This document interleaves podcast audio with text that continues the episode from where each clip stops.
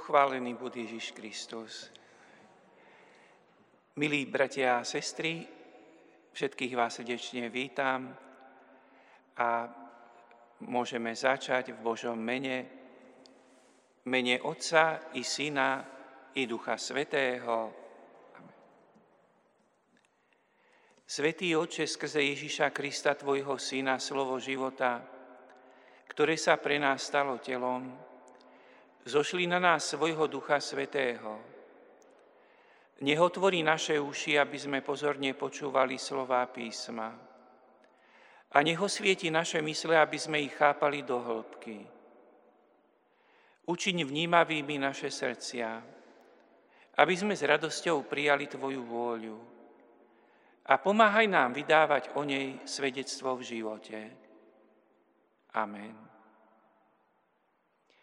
Milí bratia a sestry, milí priatelia, vydali sme sa na cestu, aby sme si krok za krokom obnovovali a prehlbovali poznanie našej ľudskej totožnosti prostredníctvom posolstva svätého písma.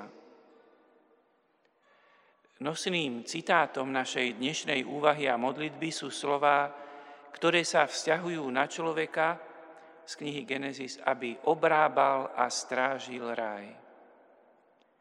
Identita človeka podľa Božej vôle je teda tvorená okrem iného aj rozmerom povolania pracovať a aj poslaním chrániť človeku zverené stvorenie. Obráťme teda pozornosť k posvetnému textu, ktorý tvoria verše 8 až 20 z druhej kapitoly knihy Genesis.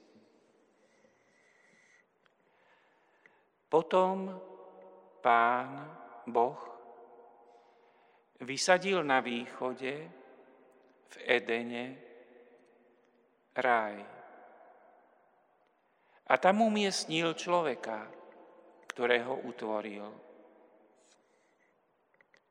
A pán Boh dal vyrásť zo zeme stromom všetkých druhov, na pohľad krásnym a na jedenie chutným, i stromu života v strede raja a stromu poznania dobra a zla. Z Edenu vytekala rieka, ktorá mala zavlažovať raj a rozdeľovala sa odtiaľ a tvorila štyri toky. Meno prvého je Pišon. To je ten, čo obteká celú krajinu Havilách, kde sa vyskytuje zlato.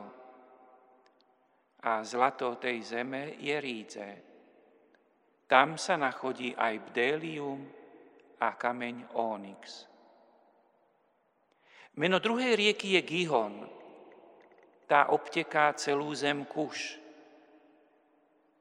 Meno tretej je Hidekel, Tigris. Tá tečie naproti Asýrii. A štvrtá rieka je Perát, Eufrat. I vzal pán Boh človeka a umiestnil ho v raji Edenu, aby ho obrábal a strážil. A pán Boh prikázal človekovi, zo všetkých stromov raja môžeš jesť, zo stromu poznania dobra a zla však nejedz, lebo v deň, keď by si z neho jedol, istotne zomrieš. Potom pán Boh povedal, nie je dobre byť človeku samému. Urobím mu pomoc, ktorá mu bude podobná Keď pán Boh utvoril z hliny všetku poľnú zver a všetko nebeské vtáctvo, priviedol ho k Adamovi, aby videl, ako by ho nazval, lebo ako ho nazve, také bude jeho meno. A nazval Adam menom všetok dobytok, všetko nebeské vtáctvo a všetku poľnú zver. ale pomoc, ktorá by mu bola podobná, nenašiel. Toľko náš dnešný posvetný text, ktorý rozvíja posolstvo o základných danostiach stvorenia. Pozýva nás, aby sme si, aby sme si už vo vedomí veľkosti človeka stvoreného na Boží obraz a preto aj povolaného panovať nad zemou, aby sme následne obdivovali skutočnosť, že nie Adam, ale Pán, Boh, vysadil záhradu a dal v nej vyrásť každému druhu pekných a dobrých stromov, medzi ktorými bol aj strom života a strom poznania dobra a zla. Prostredníctvom tohoto literárneho údivu, ku ktorému nás autor pozýva, sa zvýrazňuje myšlienka daru, prítomná už pri prvotnom úkone stvorenia človeka a teraz zvýraznená poskytnutím pokladov zeme. Dochádza k zmene obrazeného vyjadrenia, keď sa hovorí o Bohu. A tak by sme mohli povedať, že Pán Boh, pôvodne predstavený ako hrnčiar, ktorý tvorí Adama, sa teraz akoby stáva rolníkom a predstavuje sa v pozícii vlastníka záhrady. A ako vlastník veľkoryso poskytuje svojmu stvoreniu všetky potrebné dobrá užitočné pre život. Od ovocných stromov, ktoré dávajú obživu, až po rastliny, ktoré obdivujeme pre ich krásu. Rieky potom zabezpečujú plodnosť zeme, ktorá v sebe ukrýva vzácne minerály. Božie dielo na počiatku má ako svoj prvotný cieľ poskytnúť živým tvorom obživu, potrebnú na prežitie a narast. Plody stromov sú teda charakterizované ako chutné na jedenie. A človek ich môže využívať všetky, teda aj strom života – s jedinou výnimkou stromu poznania dobra a zla. Toto obmedzenie nie je zúžením Božej veľkodušnosti ani ľudských možností, možností človeka. Naopak ide o nevyhnutnú súčasť pri definovaní skutočného postavenia človeka, ktorý je povolaný rozlišovať medzi dobrým a zlým, a tak prijať slobodne, s múdrosťou a v poslušnosti Boží dar. Počuli sme aj o štyroch riekach. Tie verše, v ktorých sú zaznamenané mená riek, majú ohlasovať, že dar života udelený celému stvoreniu vychádza von zo záhrady a je jedinečným Božím darom. Prvý tok je označený menom Pišon, čo sa vzťahuje na rieku, ktorú my poznáme pod menom Níl. A krajina Havilach sa dá rozumieť ako Egypt. Druhá rieka Gihon je riekou, ktorá je známa v Jeruzaleme a ústila do rybníka Siloe, čo má veľmi zaujímavý súvis potom s pánom Ježišom a s uzdravením v tom rybníku, ale v našom texte, v tomto starobilom texte knihy Genesis, je spojená s, krajinom, s krajinou menom Kuš. A to je zaujímavé, že táto krajina vo Svetom písme Starého zákona sa vzťahuje na Etiópiu. A to bola vtedy naj, teda najvzdialenejšia známa krajina. Musíme vychádzať aj z poznania autora. Mená riek Eufrat a Tigris sú už teda, myslím, že tiež známejšie a sú totožné s menami dvoch hlavných riek, riek Asýrie a Babilónie, čiže dnešného Iraku. Tieto rieky, ktoré vychádzajú z Edenu, sú symbolom, že z Edenu vychádza život. Posvetný autor takto pripravil nasledujúce posolstvo, ktoré sa nachádza vo veršoch 15. až 17., ktoré objasňujú, prečo je stvorenie umiestnené v záhrade a predstavujú prvok, ktorý umožní rozvinúť dej. 15. verš znie I vzal pán Boh človeka a umiestnil ho v raji Edenu, aby ho obrábal a strážil. Autor posvetného textu dvakrát uvádza, že pán umiestnil človeka v záhrade. Prvýkrát je to ako pozvanie pochopiť veľkosť Božieho daru a druhýkrát sa tým poukazuje na, človeku, na človeka, že dostáva zverenú úlohu pracovať a starať sa. Keďže už v tomto bode, v tom 15. verši 2. kapitoly, sa stvorenie, teda človek, stáva protagonistom, posvetný text ešte predtým bližšie charakterizuje Božie konanie cez slovesa vziať a umiestniť. Sloveso vziať sa na viacerých miestach svätého písma používa na vyjadrenie Božieho vyvolenia, a ako základ zmluvného vzťahu. Tento význam teda môžeme vnímať aj cez 15. verš 2. kapitoly. Pôvodná zmluva medzi stvoriteľom a jeho stvorením má totiž svoj základ v Božom vyvolení. A z neho, ako pri každej ďalšej zmluve, vyplýva povinnosť primeranej odpovede zo strany človeka. Sloveso preložené do slovenčiny ako umiestniť nevyjadruje iba fyzické umiestnenie, ale zahrňa aj rozmer spočívania a odpočívania. Opis záhrady Edenu tak preniká atmosféra pokoja. V nasledujúcom texte nášho úrivku sme pozvaní, aby sme si všimli vyjadrenie – Pán, Boh, utvoril z hliny všetku poľnú zver a všetko nebeské vtáctvo, priviedol ho k Adamovi, aby videl, ako by ho nazval, lebo ako ho nazve, také bude jeho meno. Pán Boh, stvoriteľ, obdarúva človeka znova. Obdarúva, obdarúva ho teraz zverou a vtáctvom. A človek je povolaný aby dal meno jednotlivým živým tvorom, aby posúdil ich vhodnosť pre svoj život.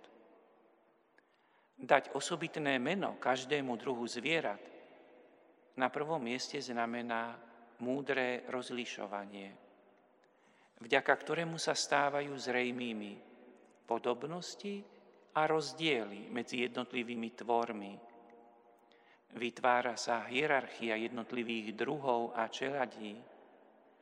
Pre každého tvora sa dá stanoviť miesto v rebríčku jeho užitočnosti. V tomto posolstve si predovšetkým všimnime, že Pán Boh rozvíja zásadným spôsobom pozemský rozmer ľudského jestvovania. Pomoc, ktorú stvorený človek potrebuje a musí mať, nájde medzi pozemskými tvormi. Ale ani medzi pozemskými stvoreniami nemôže byť pomocníkom človeka len tak hoci ktoré stvorenie. Na prvom mieste v posvetnom texte nachádzame konštatovanie. Potom pán Boh povedal, nie je dobré byť človeku samému. Na druhom mieste sa konštatuje, že iné stvorenia sa pre človeka nehodia. Je to vyjadrené týmito slovami v posvetnom texte. A nazval Adam menom všetok dobytok, všetko nebeské vtáctvo a všetku poľnú zver. Ale pomoc ktorá by mu bola podobná, nenašiel. Žiadne z už jestvujúcich stvorení sa neukáže ako vhodné.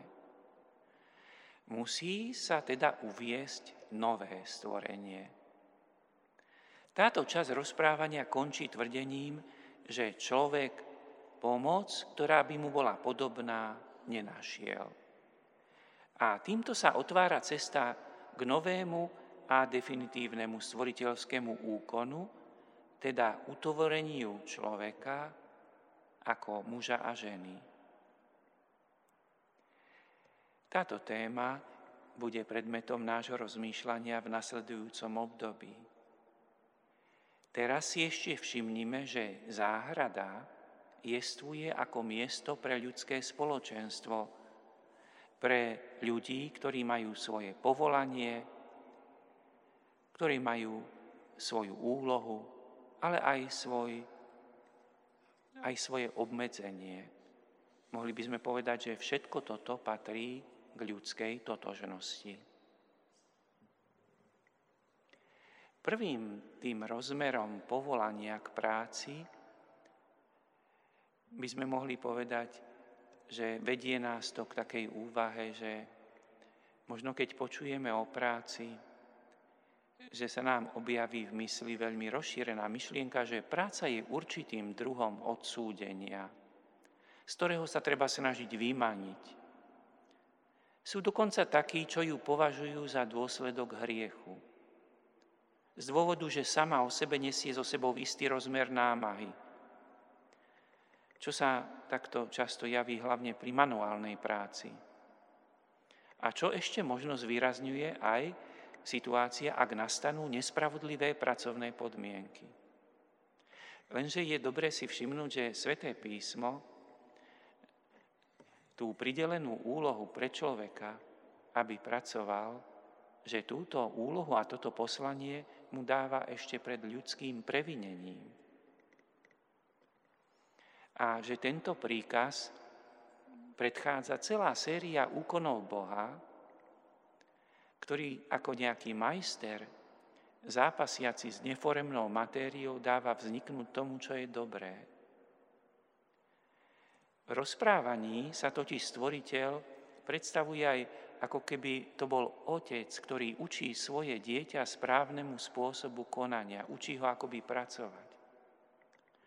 A také dieťa koná podobným spôsobom, konkrétne dosvedčuje skutočnosť, že je podobné tomu, ktorý ho splodil. Samozrejme, kým konanie Boha nepodlieha námahe Stvorenie čelí námahe a únave. A kým stvoriteľ bezprostredne dosahuje cieľ svojho zámeru, svojej práce, človek musí prijať časové oddialenie, aby až neskoršie teda videl ovocie svojho úsilia. Napriek všetkým týmto rozdielom treba uznať, že synovi človeka bola daná moc konať vo svete. Takže samotné stvorenie bolo tak povediac privedené k dokonalosti Božím tým, že napodobňuje Boha a že ho poslúcha aj v tej tvorivej činnosti. Napodobňovanie Božieho konania by však nemalo byť obmedzené iba na samotný aspekt konania, ale má v sebe obsahovať aj prvky múdrosti a lásky, ktoré príkladným spôsobom ilustruje úkon stvorenia. Sveté písmo totiž nevyvyšuje prácu ako takú, ale vyvyšuje prácu, ktorá e, s jej zameraním na tvorbu dobra. Je nepochybné, že ľudská práca pripodobnená Božiemu konaniu nesie v sebe charakter pretvárajúcej činnosti, hoci samozrejme nie stvoriteľskej. Do dejín totiž neustále vnáša čosi nové.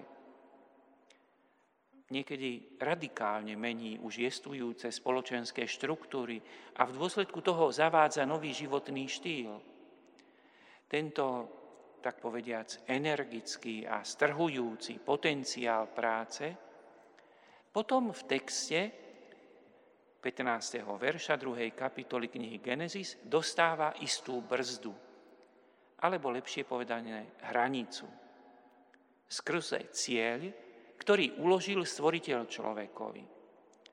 A ten cieľ je postavený alebo vyjadrený slovami, že človek má strážiť zem, má strážiť stvorenie. Ľudské konanie, ľudská činnosť nesmie rozvrátiť a už vôbec nie zničiť Božie dielo. Tento poriadok môže nadobudnúť rozmer viery, keď človek uznáva, že to, čo vlastní, je posvetným darom pochádzajúcim od Boha. Bude mať potom hodnotu etického rozhodnutia, vždy, keď sa konanie prejaví ako ochrana a nie ako nezodpovedné plitvanie a drancovanie obdivuhodného spoločného pokladu, ktorý ľudstvo dostalo. Strážiť zem nie je teda v podstate aktivitou odlišnou od práce, ale skôr jej podstatnou súčasťou. Úzky vzťah medzi stvoriteľom a zemou, ktorú on vytvoril ako užitočný dar pre ľudí, pomáha okrem iného pochopiť, že každý úkon ničiaci stvorenie je urážkou pána. Na druhej strane je to možno menej zrejme, hoci je to v Biblii často potvrdené, keď sa hreší proti Bohu, prestúpením jeho prikázaní a odmietnutím jeho dobrotivej vlády nad svetom, jeho zem trpí, čelí procesu vysychania, neplodnosti, skazy.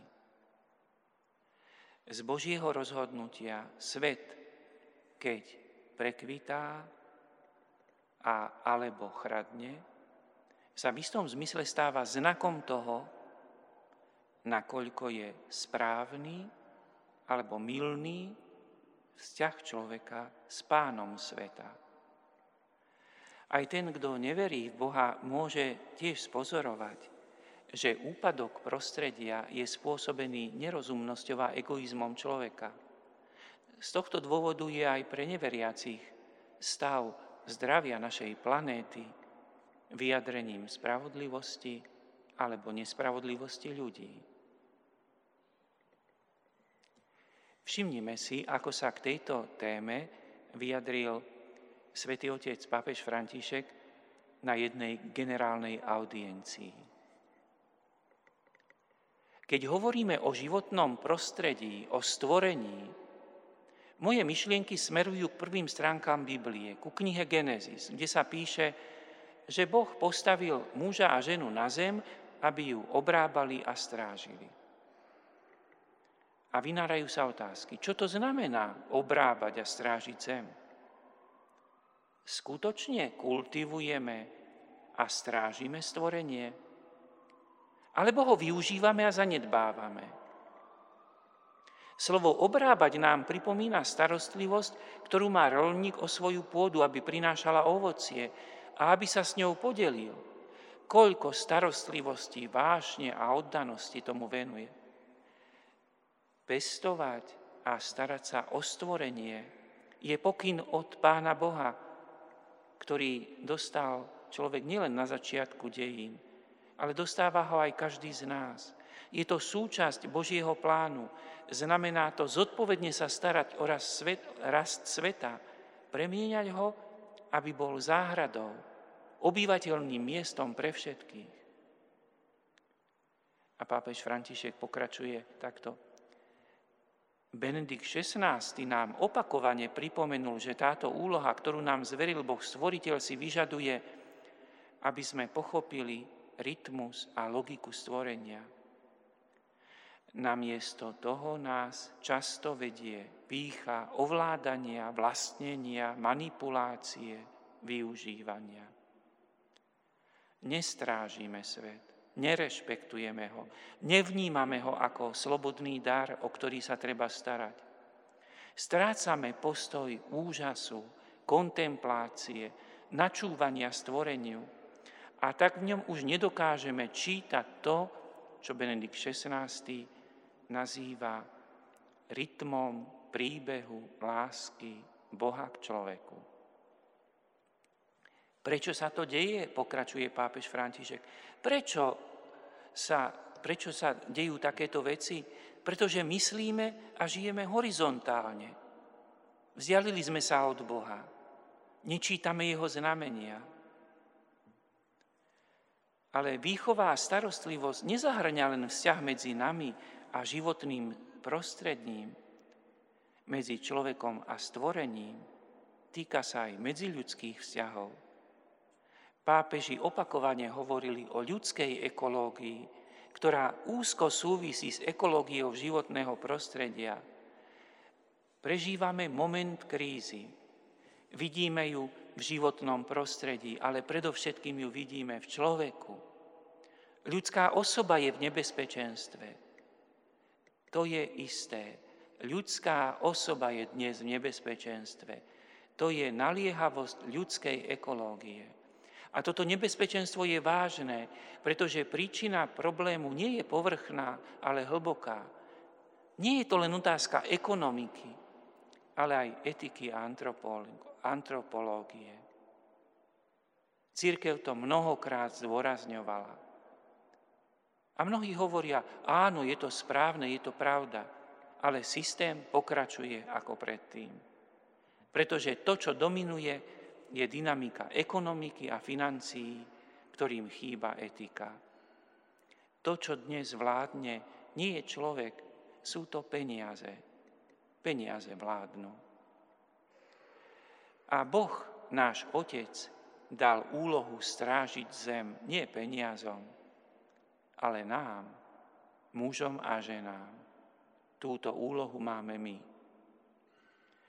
Namiesto toho sú však muži a ženy súčasného sveta obetovaní modlám zisku a spotreby. Je to kultúra plitvania. Toľko slova pápeža Františka. A teraz prejdime k nášmu osobnému vyjadreniu tejto, týchto rozmerov nášho jestvovania, aj tých ťažkostí, ktoré spomína svätý Otec prostredníctvom modlitby. A využijeme k tomu znova modlitbu, ktorú nám ponúka svätý Otec pápež František, v závere svojej encykliky Laudato Si. Môžeme vo vnútri sa stotožniť so slovami tejto modlitby a urobiť ju tak svojou. Chválime ťa, Otče, so všetkými Tvojimi stvoreniami, ktoré vyšli z Tvojej mocnej ruky sú Tvoje a plné Tvojej prítomnosti a nežnosti. Buď pochválený. Syn Boží Ježíš, skrze Teba boli stvorené všetky veci. Vzal si na seba podobu v materskom lone Márie, stal si sa súčasťou tejto zeme, a díval si sa na tento svet ľudskými očami. Dnes si živý v každom stvorení slávou svojho vzkriesenia. Buď pochválený. Duch Svetý svojím svetlom usmerňuješ tento svet k láske Otca a sprevádzaš vzdych stvorenia žiješ aj v našich srdciach a podnecuješ nás k dobru. Buď pochválený. Pane Bože Trojediný, úžasné spoločenstvo nekonečnej lásky, nauč nás kontemplovať ťa v kráse vesmíru, kde všetko hovorí o Tebe. Prebuď našu chválu a vďačnosť za každú bytosť, ktorú si stvoril. Daj nám milosť cítiť sa vnútorne spojený so všetkým, čo existuje. Bože lásky, Ukáž nám naše miesto na tomto svete ako nástrojom Tvojej lásky voči všetkým bytostiam tejto zeme. lebo Ty ani na jednu z nich nezabúdaš. Osvieť držiteľov moci a peňazí, aby neupadli do hriechu ľahostajnosti. Aby milovali spoločné dobro, podporovali slabých a starali sa o tento svet, na ktorom bývame. Chudobní a zem kričia. Pane, ujmi sa nás svojou mocou a svojim svetlom, aby sme chránili každý život, a pripravovali lepšiu budúcnosť, aby prišlo Tvoje kráľovstvo spravodlivosti, pokoja, lásky a krásy. Buď pochválený. Amen.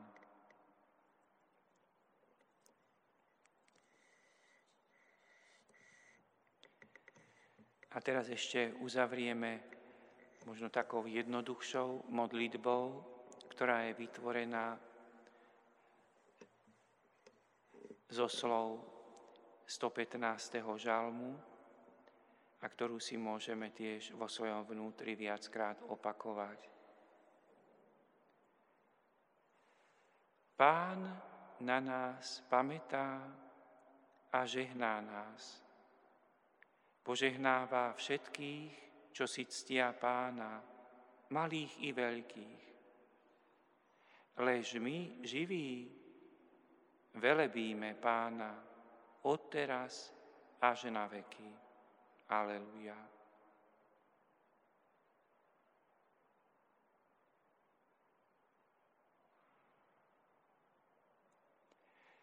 Pán na nás pamätá a žehná nás. Požehnáva všetkých, čo si ctia pána, malých i veľkých.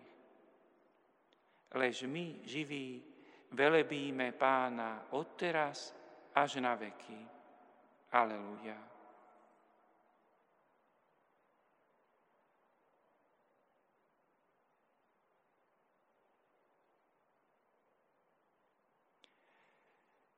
Pán na nás pamätá a žehná nás, Požehnáva všetkých, čo si ctia pána, malých i veľkých. Lež my, živí, velebíme pána, odteraz až na veky. Aleluja.